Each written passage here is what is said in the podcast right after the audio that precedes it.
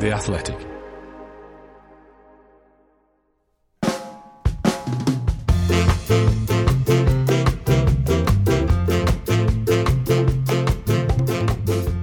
Hello, welcome to 1874, a podcast all about Aston Villa Football Club on The Athletic. I'm Dan Bardell, joined as ever by The Athletic's Aston Villa writer, Greg Evans. Ollie Watkins has become the first Villa player to score for England since Darren Bent in 2011, and we're here to discuss the New England man. We'll also be opening the mailbag and answering some of your questions as well.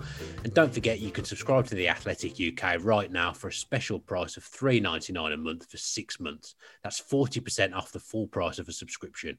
You'll enjoy great analysis and in depth features from the very best football writers around, as well as ad free versions of all our podcasts including this one. All you got to do is go to theathletic.com slash villapod to take advantage of this special discount. That's theathletic.com slash villapod and you'll get a 40% discount. Greg, you okay? We may as well start with what you've been up to with your with your pieces recently. You've had something go out this morning, haven't you? So early, I haven't even had a chance to read it yet. Yeah, so early, I forgot that it was actually going out as well. um, yeah, yeah, I thought I thought I'd look ahead a little bit to the to the to the summer transfer window for Villa, and uh, you know just just um, assess really what's going to go on uh, this summer. They're going to be very ambitious and, and, looking to move into you know new markets. And, and I also had a look back at uh, the 2019 experiment almost of, of, of recruiting from Belgium and, and, and, looking in the Belgian market. Um, yeah, you know there were players like Wesley Samatta. Um, uh, obviously Trezeguet, Trezeguet and Bjorn Engels, um, you know, had ha, have sort of links to Belgium as well. They've played there, and, and obviously one of them represents Belgium as well. Um, Nakamba obviously followed Wesley from Club Bruges as well. So yeah, it was just to look back at why they they they went into the, the Belgian market really ahead of other markets. Um, as we all know, it was it was a tough tough window for Villa, wasn't it? When they got promoted, they needed to put a team together very quickly. So um, it was just looking uh, looking at that really. I won't give too much away without reading the story.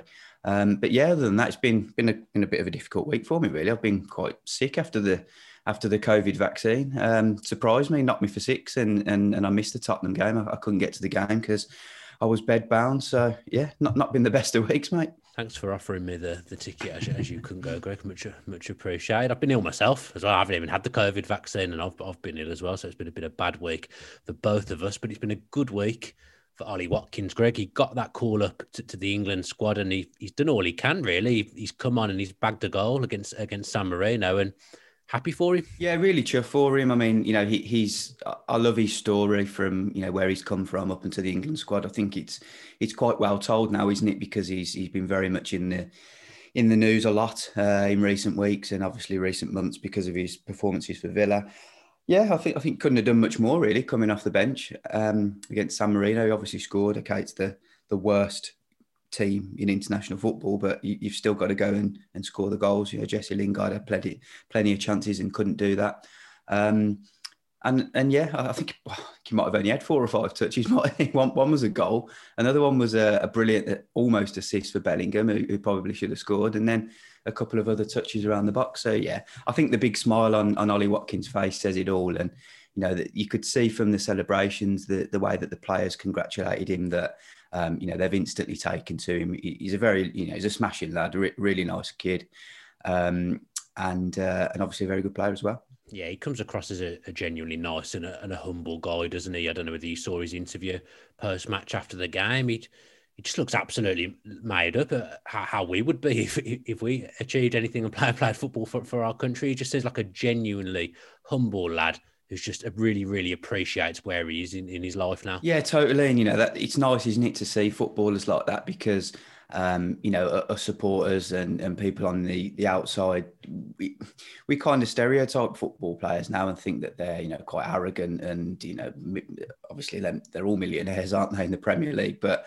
um, we sometimes forget that, you know, they're just normal human beings as well. So to see somebody so humble and grounded as Watkins, doing so well for Villa and doing well for his national team now, you know, he's very pleasing. So good luck to him. I think it'll be, it'll, be, it'll still be tough for him to get into the squad because there's plenty of competition, but um, you know, it'll be down to him now how he finishes the season because I think what he, he hasn't scored a goal has he since Jack Grealish hasn't played um, for Aston Villa. So it's kind of you know it's down to him now to get back in and amongst the goals and and and and if he finishes the season strongly, hopefully he'll get in that England squad for the Euros. It's been a good season for Villa with England as well. Obviously, Jack made his debut right at the start of the season as well. And to be fair, he was quite humble about the whole England experience as well, wasn't he? He spoke about how much it means to him. It's nice to see these good guys getting the chance for Villa and getting the chance for the country. Yeah, definitely. I, know, I think in Tyrone Mings, in Jack Grealish, and Ollie Watkins, you've got three very different people there, but also three, you know, really likable fellas as well. You know, all bring different qualities to the team. You know, they're all very different people, as I said. Um, Mings is somebody who, you know, you, you would want to fight your corner if if there's um, you know, if there's an ongoing battle either on the pitch or off the pitch, he speaks so eloquently, doesn't he? I, I ended up watching the Tottenham game um, before, uh, sorry, the Tottenham game on TV, as I said, because I was ill. And, um, you know, I've seen it, I've seen Ming speak so eloquently about racism before, yeah. um, before the, before the game. So, you know, you look at somebody like him, he's, he's, he's a role model, isn't he now? He's a role model for, for, you know, young to middle-aged people. Um, Jack Grealish is very different. We've obviously seen him in the stands with his, uh, you know, his his flash clothes, and you know, he's, he's more of a, an icon in a different way, isn't he? But also a very likable lad. You know, we, we all love Jack Grealish at the Athletic, don't we?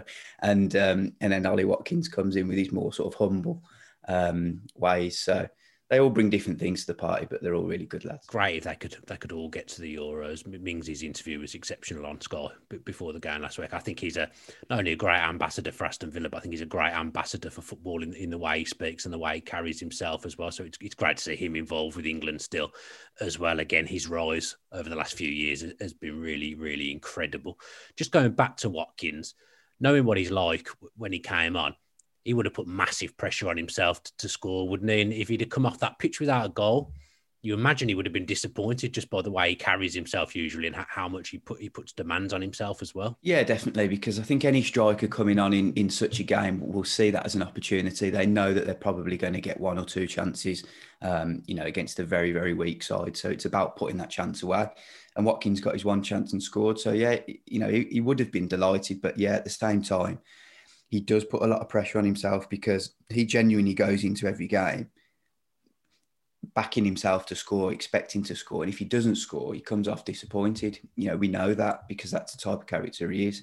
Um, I think even if you think back to the, the Liverpool game where he scored a hat trick, you know, he was his post match interview. He said he was disappointed because he actually left a couple more out there. You know, he he he come off genuinely believing he should have had five goals and you know, probably should have to be fair because I think he hit the bar, didn't he? And hit the post once, or did the, he missed a, he missed a couple of good chances. A couple of good chances, but you know that that's the type of player he is. He doesn't rest on his laurels. He always wants to improve, um, and it's great to have players like that for Villa, I presume. Yeah, and he's he's given himself a chance as well. I know you're a little bit younger than me, but I don't know whether you remember Darius Vassell made his England debut in the March of 2002 hadn't played for England before, obviously, as, it, as it's his debut, as I just said. But then he manages to force his way into into Sven's England squad, and he, and he goes over to, to Japan and he ta- and Korea, and he takes part in the World Cup. Watkins has given himself a chance of, of repeating that kind of thing, hasn't he? I think that was the last person to score on, on his debut for England, who, who was a Villa-based player as well, Vassell. So it's been a long time since that happened has he given himself a genuine opportunity in your opinion? Yeah, you're just bringing back memories of the uh, J- Japan and Korea World Cup now. I remember I was uh, five a.m. to watch trying, games. trying to skive off school. I think I was in year ten or eleven. I can't remember. And I was trying to skive off school watching the games. I think my dad allowed me to watch one of them at home because England played one of the games when we were supposed to be at school. I remember. And yeah, um, there's a few things. I was doing exams. I yeah. remember watching an England game just before I was about to go and do an exam. I probably didn't do great in the exam, I'm going to imagine. No, so um, yeah, obviously, you know, I remember Vassell playing for England and, um, you know, but just going back to Watkins, I, I, think he has given himself a chance. I think, I don't know, if Tammy Abraham's fit, it's a toss up between him and, and Abraham, between Watkins and Abraham for me. I think if you look at, I mean, let's be honest. Look, Harry Kane's going to start, so neither of those two are going to play. So you're looking at what could potentially Ollie Watkins or Tammy Abraham do off the bench. So if you're looking for a get uh, for a goal late in a game, I'd probably back Abraham to get a goal over Watkins. I think that. But then if you're looking for maybe um, a striker to come and stretch the defence, I'd prefer Watkins because the way he presses the defender. So Gareth Southgate will be weighing up all these options. You know what which player is going to suit the, you know the style that England need the most. And I think the challenge for Watkins now is to finish the season strongly because Southgate has shown that he will pick players who are on form. You know, he's not going to turn to every single player who's on form. There is going to be players in the Premier League who are on form and, and, and miss out of the Euros. But Watkins now, if he can go and score five or six goals in, in the last, what, 19, 11 games, however many Villa have got left, I can't remember, um, then, you know, he, has got a really good chance. Well, he's got two more games as well, hasn't he, that he, he could potentially make an appearance in this week. If he gets one one or two more goals, he, he really puts himself in the window of opportunity for, for getting picked there. I don't think he'll make it because I think Southgate will only take three strikers. I think the fact that through the COVID pandemic, the squads have been so big. So it's been like it was a 26 man squad for this one. It was a 30 man for the couple of squads before.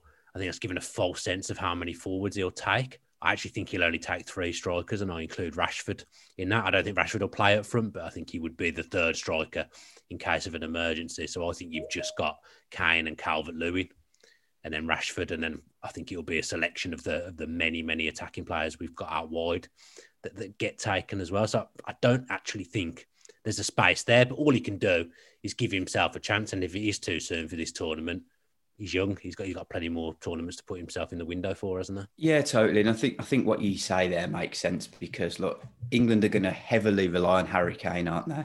You, yeah. you know, as an England Always fan, I, I want Harry Kane to be playing every single minute because you know that at any point he's good for a goal. So it's the support team around him really that I think Gareth Southgate doesn't quite know what what what was going to work best yet. Whether it would be Sancho, whether it be Grealish, whether it would be Sterling, whether it be Rashford. You know, who who do you Foden? Who do you put him in and around them? So many options.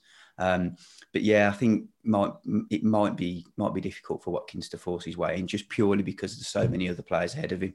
But you know, let's uh, as you say, if he gets a couple more goals in these internationals, if he gets the chance and he finishes the season with a flourish, then he's going to be very hard to ignore. Yeah, I think the, these next two games will, will, be key for him. If he can get a couple of goals, put himself ahead of, of Danny Ings and, and Tammy Abraham, then he's in a good position. And it's very rare you'll go into a tournament with everyone fit as well. So if there's injuries, he wants to be the, the one that's there. There's been countless players over the year that have ended up going to tournaments that weren't in the initial squad and end up getting called in because of injury. So he's just got to do the best he can and put himself and give give himself that chance to, to, to get that into that final squad if anything does happen. Obviously, we don't want it to, but if anything does happen to anyone else. It's a good night for John McGinn as well, Greg, on the international front. Could do some goals for Villa, John McGinn. Stop scoring all your goals for Scotland. We could we could do some goals for Villa, couldn't we? But it was good to see him score. It was a good goal as well in the 2 2 draw against Austria. Yeah, yeah, brilliant goal. I mean, you know, that's the John McGinn we've grown to know and love at Villa, isn't it? And yeah, you're certainly right, Dan. The, the midfielders need to be chipping in with goals at Villa because there isn't a midfielder at Villa scoring at the moment. Um, isn't anyone scoring? Well, yeah, yeah, true. Um, what is it? Three goals in seven games? I don't Four know. goals in seven games, I think. Yeah, it's um, yeah, uh, you know, it, it's it's tough without Jack Grealish, isn't it? You know, Villa need to find a way to play without him. But just going back to McGinn, you know, another smashing lad, obviously a very proud Scot, um, and and hopefully that will do in the world of good. You know, the world of good really because it, it, it hasn't quite gone for him this second half of the season. You know, he hasn't he hasn't taken his game to a new level. You know, he, he's kind of he's still at the, he's still at the same level, isn't he? You're waiting for him to just kick on a bit, and um, probably didn't think I'd be saying that about John McGinn because we've just seen such an incredible rise from him from the second he, he, came to Villa. You just expect him to go up and up and up, but um, you know there's still there's still time for him, and, and he, will obviously be looking forward to the Euros as well. I'm actually quite looking forward to seeing Scotland. I think they're yeah, me too. Uh, yeah, you know, some think, decent players as well. Yeah, yeah, I think I think we've missed them as well from like the big tournaments in in you know recent years. I think that they're quite they're quite a fun team, and uh, I think they'll be. I think they'll be better than people expect, but you know, obviously, let's hope England get the three points against them. Um, but other than that, I'm, looking for, forward to seeing how they get on. Yeah, I think Steve Clarke's done a good job at Scotland. I quite quite like Steve Clarke. Obviously, he was at Villa for five minutes as well, but I've got a lot of time for Steve Clarke and and the way he operates. I think he's a, a good operator, and yeah, we do wish Scotland all the best, but obviously not against England.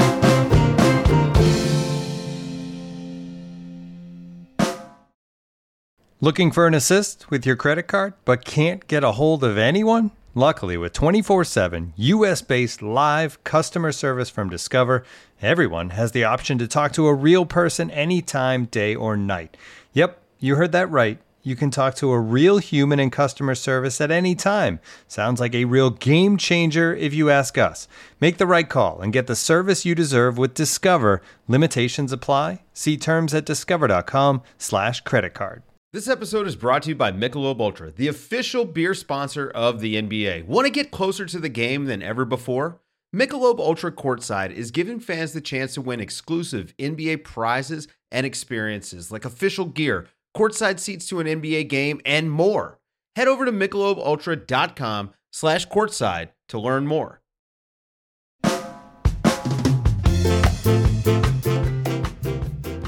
Greg, got a mailbag this week. We've Oh, gone a bit, nice. a bit, a bit old school. So yeah, some some of the athletic people that listen to this podcast have, have sent in some questions. So I've picked out some for us to go through. It was a disappointing game against Spurs, wasn't it? Just briefly, we don't want to dwell on it too much, but it felt like there was something there for Villa, but weren't really brave enough. Uh, yeah, I think that's probably the best word to describe to describe it. Yeah, just just not really brave enough. I, I wrote a piece earlier in the week saying that Villa have pretty much earned the right to go and just express themselves now in, in these final few months of the season. They're not going down. They've picked up enough points to you know to make sure that they're a Premier League team next season. And what made them so entertaining and exciting at the start of the season was the fact that they were having a go at teams. Um, okay, it was counter-attacking football, wasn't it? But but you know there are different ways to win a game, and and and Villa certainly showed that this season. So I think against Tottenham, I mean I, I wrote that Tottenham looked like a, a group of lads who had just come back from a from a stag do and were hungover. Yeah, so true. you know I just I just felt that they were there for the taking. I felt that if Villa up their energy levels. Um, and put it on them a bit more. They could have got something from the game. And, you know, Jose Mourinho's face in the first 15 or 20 minutes certainly showed that he was concerned by his team. But Tottenham managed to obviously get the better of Villa in the end. Um, I don't think it's a, it's a massive surprise purely because Tottenham are a very good team. And if we'd have said this at the start of last, you know, start of the season, it, it wouldn't have been too much of a surprise. But they were just there for the taking. And I'm just hoping that Villa can be a little bit bolder and braver in their approach going forward. Yeah, hopefully Jack coming back for the Fulham game might, might reignite us. I don't think it'll send us on a 10 game run like it did in the Championship, but it'll be good to have him back. And I do think it'll give the place a massive lift because it does feel as good a season as it's been. It does need something to change it at the moment. I think Jack coming back could possibly be that catalyst.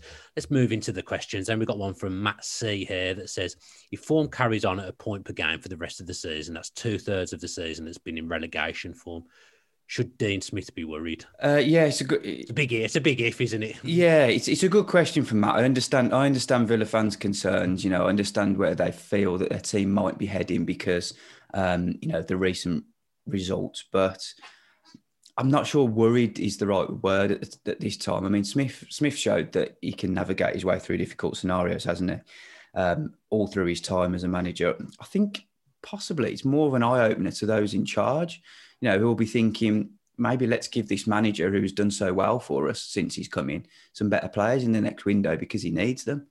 You know, I think it might be more of an eye opener for them rather than Smith. Yeah, I think they'll have probably looked at Jack being out and looked right. This is a chance for some of the players to step up in the in the front positions. They haven't really done it, have they? So, like, I think I think you're right. I think I don't think Dean Smith should be worried. I think Dean Smith's got so much credit in in the bank, and I think the owners and Purslow, Etel behind the scenes, I think they unequivocally they, they back him, don't they? Yeah. They, they want Dean to be a success, and they're going to back him. And there's been enough progress this season to say Dean Smith isn't going anywhere. And I still am in the mindset as a fan.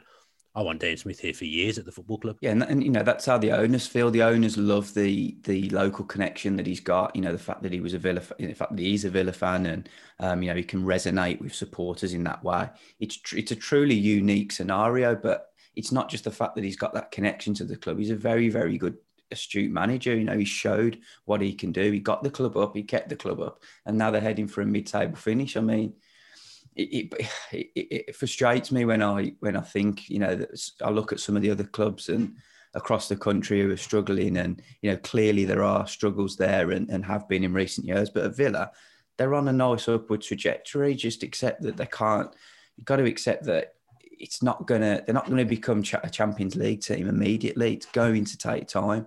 It's different these days. You know when Villa were rising through the divisions um, in years gone by, it, it was different then because you know you can work off that momentum, but now there are clubs in the in the Premier League who have been established for so long that they've got so much financial power behind them.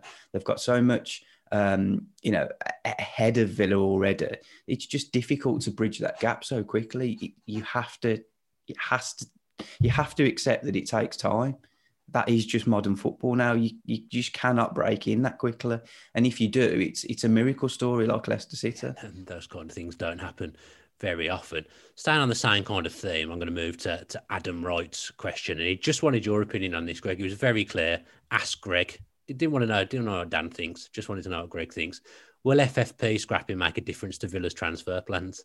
Um, yeah, look, it's a good question, and it's obviously come up, hasn't it, at the moment, um, because of the, the, the, discussions amongst some of the higher profile clubs in Europe. I think, I think FFP needs to be reformed, doesn't it, because of COVID? I mean, whether it becomes any less stringent remains to be seen. But the thing that perhaps needs addressing is that FFP has always been based around a three-year cycle, and it's it's how much a club can lose. Well, we're now in a period where no English football club could have ever prepared for. So, the conversations between clubs at the moment are whether to assess FFP on the present and the future, not the past. So, I think I think what need I, I, don't, I, don't, look I don't know what's going to change because I, I don't know what UEFA and, and, and the other bodies are, are, are discussing.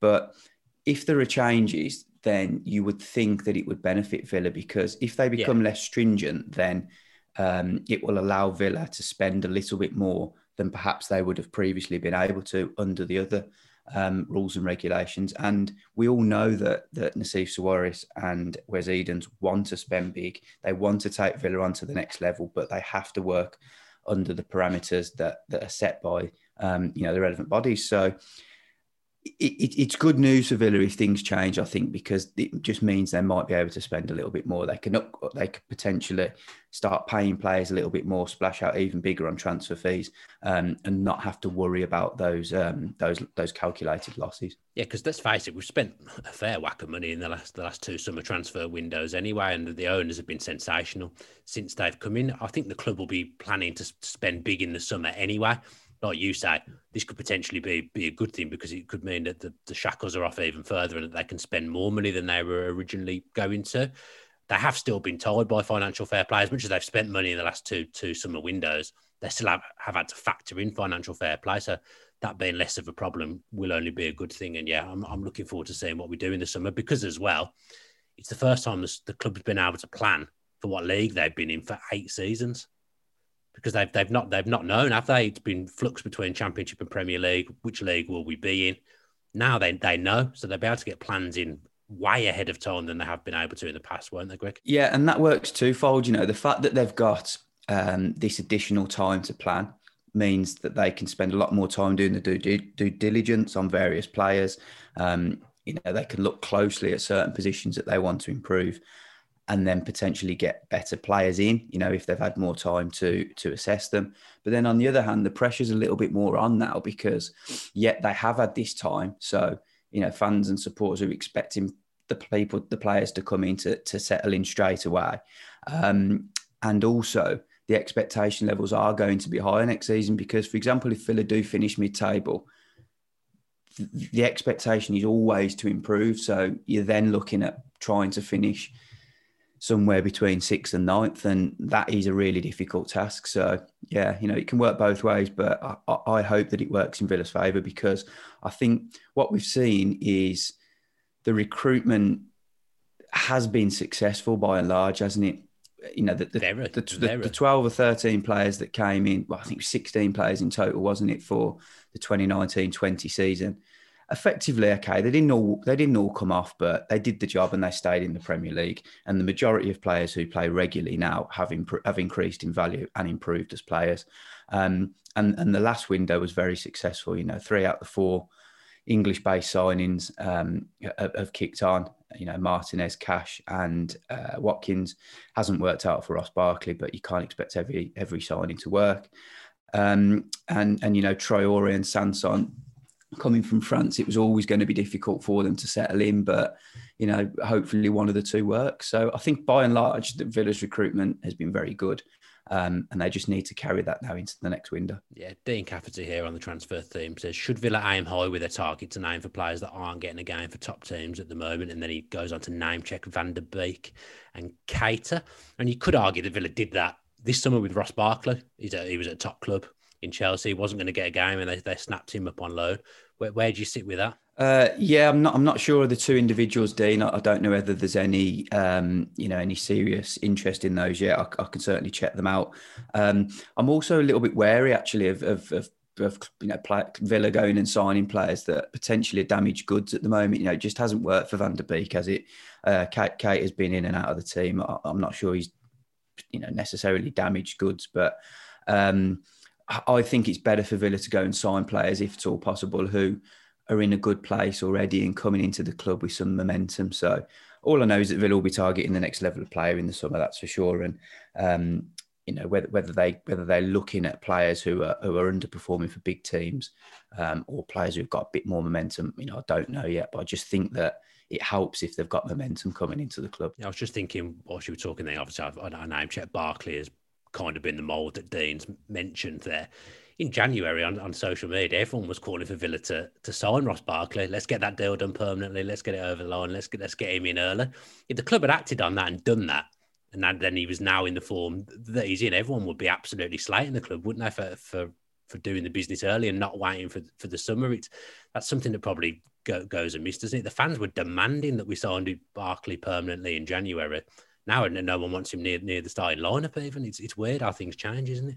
Yeah, certainly. I, I never understood that argument because I thought, um, you know, that the, the, price, that the value that Chelsea have got on Ross Barkley is not going to increase, even if he had a really good season for, for Villa anyway. So I never really saw the benefit. I thought if if Villa turn that deal into a permanent one in January, it means that they can't go and do anything else. So Sanson, whether he whether he perform, whether he turns into a good player at Villa or not, that that deal wouldn't have been able to be done. Um, and you've got the situation where why would you have signed somebody in January who's who's just been out injured for so long and and he, and he's had quite a few injuries in his career, so you, you don't know about his durability anymore. Um, you know, it just never made sense to me. Just wait. The reason that they got him on loan is a benefit because it can actually you can actually spend a whole year, a whole season with him, see what he's like as a person, as a player, what his injury record is going to be like, and then you decide at the end of the season you know, it's it's it's a it's a free trial, isn't it? Almost. Yeah, and he's, he's still. You know, I, I just I did I never got the argument. No, he's still got time to, to turn it around, and have a good end to the to the season, and obviously we've all got our fingers crossed that he does that because if if he does, Villa will have a good end to the season. Tyler O'Hanlon's asked who would we both pick for for player of the season for Villa so far. I think we're probably both going to have the same answer. I'm not sure. For me, it's still a toss up between quite a few players. I think. Oh, you can only pick one, Greg, for this. Only one. Well, uh, do you know, I'm really, really struggling this. I'm, I hate to sit on the fence. So I think Martinez is probably the one that stands out for me. I think he's, you know, he's really helped settle Villa down. Um, I think Konsa has had a great season, but I'm going to give it Matt Targett. I think he's, oh, yeah. Been, yeah, I think he's been great. I think he's I been. Why I sounded so surprised there. I think he's been consistently great every game. Um, I, I, I don't recall him doing anything wrong. Um, you know, of major note. I think he showed his durability this season, where some Villa fans thought he was a little bit soft previously. Um, and I think he's actually causing quite a few problems going forward now. So, yeah, he's maybe a little bit left field, but I'm going to say Matt Targett. I like it. I'm going to go with Emi Martinez. I think you wouldn't have necessarily said that we needed a goalkeeper in the summer desperately because we had Heaton coming back and Jed Steer probably could have handled it for, for five, six games if he'd have needed to. But like you said, he's just taken it up at upper level and the amount of clean sheets he's kept and the kind of character that he is and the amount of saves he's made as well. I think, yeah, he, he deserves it for me so far. So I'd go for Big Emma if the award was being given out right now.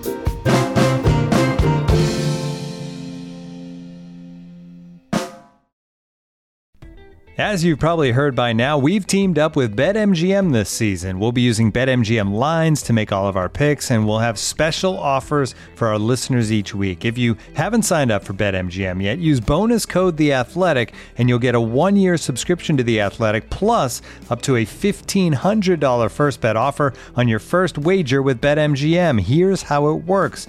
Download the BetMGM app and sign up using bonus code The Athletic. Make your first deposit of at least $10 $10. Place your first bet on any game and claim your voucher for a one year subscription to The Athletic.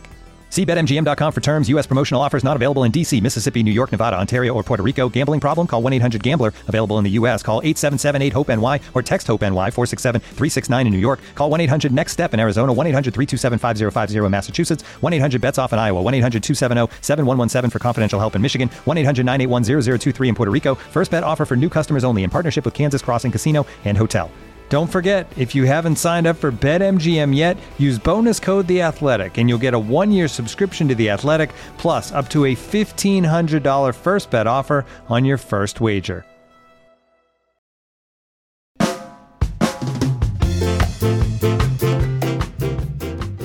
Doing a Villa on Twitter says of the under 23s, who should be looking for a loan move ne- next season? I don't know whether you watched the the cup game in the week. I watched the under 18s game, Greg was very, very impressed with th- three of the players that, that, we've got there. Aaron Ramsey absolutely ran the show with Carney Chukwuemeka in, in, in, midfield, and Kesler Hayden obviously got on the score sheet as well. He looks very good at right back. You could argue a couple of them don't need loans, and they could be ready for the for the first team very soon. Do you think anyone will? Well, to answer the question first, does anyone need a loan move? Let's go with the question before I add my own little spin on it. Yeah, I mean, yeah, they do. Look, you know, it, it, it will all depend on the in, in, uh, on the individual. I think if you're a defender, you typically need to go down to a lower division. You know, experience the rough and tumble of men's football. If, I suppose if you look at Rhys Williams at Liverpool, he went from playing at Kidderminster on loan last year, didn't he, to, to the Champions League with Liverpool. Um, Dom Revan will return a much stronger player from his time at Weymouth. He, he's helped. He's helped Weymouth keep a lot of clean sheets. You know, there, there were some uh, reservations, shall we, shall we say, over whether he could actually become a very good, you know, a, centre back because of his size. You know, he's, he's quite small, and uh, some of the coaches I spoke to suggested that he might become actually a better right back in or left back, you know, in, in times going forward. But he's shown at Weymouth that, that he that he can be a be a solid centre half. So. Um, I think if you're a defender, you're probably looking out to go, looking to go down a little bit lower than maybe one of the attackers, um, because you want to experience that that real, you know, rough and readiness uh, yeah, you know Ramsey, as you mentioned, I think he's now getting to a, to the stage where his brother Jacob was at before his loan move to Doncaster. So if he keeps scoring for the under 23s, he needs to take his football to the new level now. He needs to go and play men's football. I think he would be the one really that stands out for me as as needing a loan move. Um, you know, early into next season. Um, you know, it's, look, it's no use him going to a championship club who, who are fighting for relegation. He'd be much better going to a League One or League Two team who are fighting for promotion. Uh, maybe a bit like O'Hare with Coventry, so he can express himself more, and there's less pressure on defending if if, if that makes sense. Um, and then I suppose it's it's a case of monitoring monitoring the others quite closely.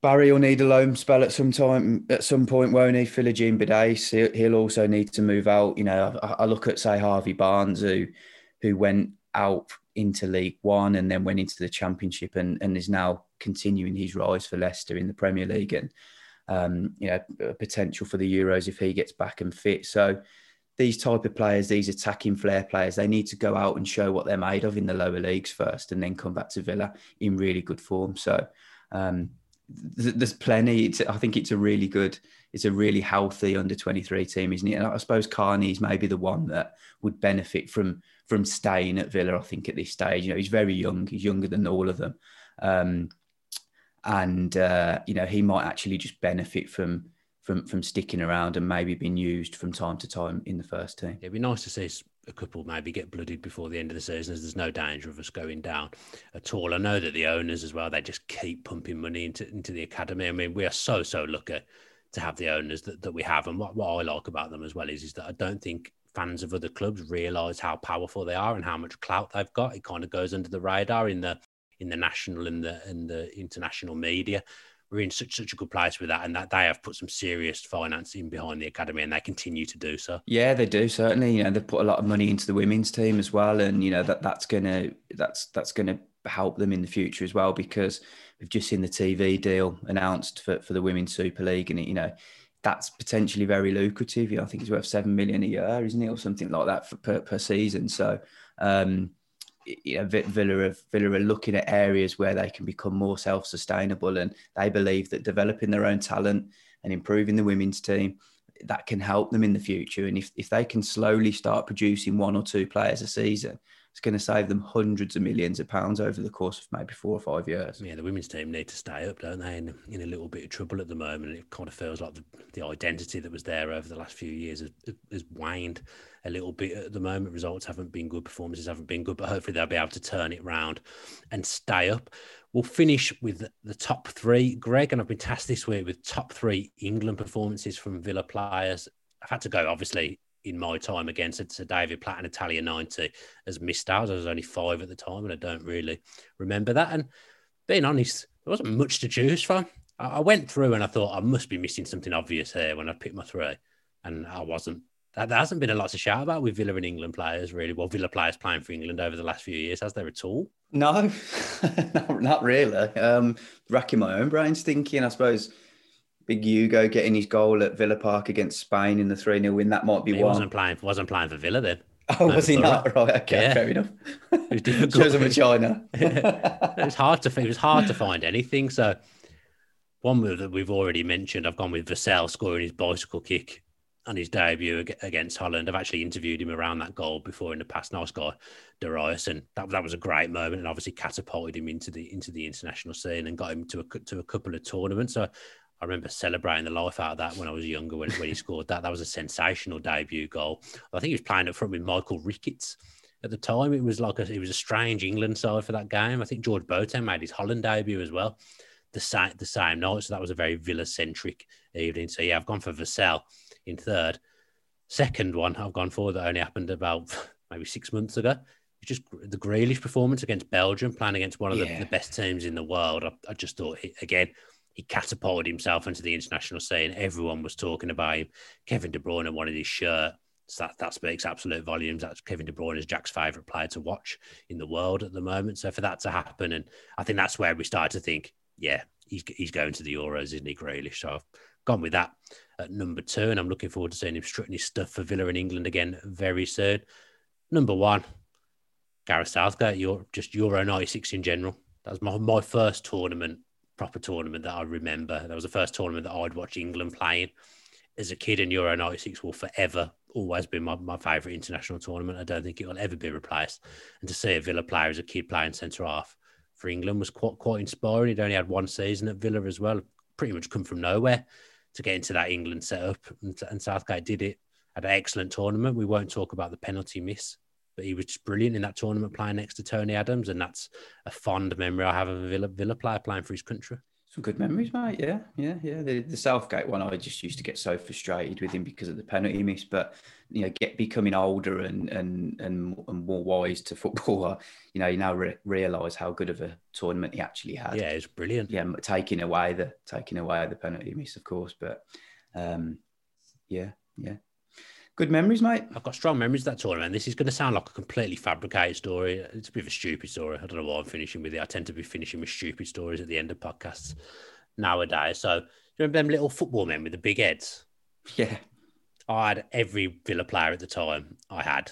And Southgate obviously missed the penalty. I remember being devastated. I was like crying. I was like crying my eyes out that England had gone out. I was absolutely devastated. I think I was 10 at the time. I went back upstairs to my bedroom and I used to have all the Villa players lined up on my on like a, a shelf. And when I got to my room, Gareth Southgate was on the floor. Big Ed Gareth Southgate was just lying on the floor. He's the only one. He just fell down. That's weird. So he just missed the penalty, and then Gareth Southgate was the football man. Was if that football man hadn't have fell, that penalty would have gone in. I reckon my mum knocked it over clean. She doesn't care about football. she doesn't know about stuff like that. But yeah, I've just got memories of like I'd be crying my eyes out, and then I walked back upstairs, and the big Ed Gareth Southgate was on my bedroom floor. The only That's one. pretty mad. That is, to be fair, the only player to be on the floor. It's, it could have been could have been anyone. Gareth Southgate there with his with his big, big head just sat, sat on the floor, and if that had stayed on the shelf, England could have won Euro '96. Everything could have been different. Greg. We'll blame it all on your mum then. Yeah, it could have been her. She she loves to clean. She's always getting involved in stuff she shouldn't be. So yeah, I reckon she's she's the, the cause of England being knocked out of Euro '96. I think that does us a strange end to the podcast again for the second week running. But thanks ever so much for talking to me, Greg. We'll be back next week. Looking forward to the Fulham game and maybe talking about some more Ollie Watkins goals for England as well. Fingers crossed. So yeah, have a good weekend, mate.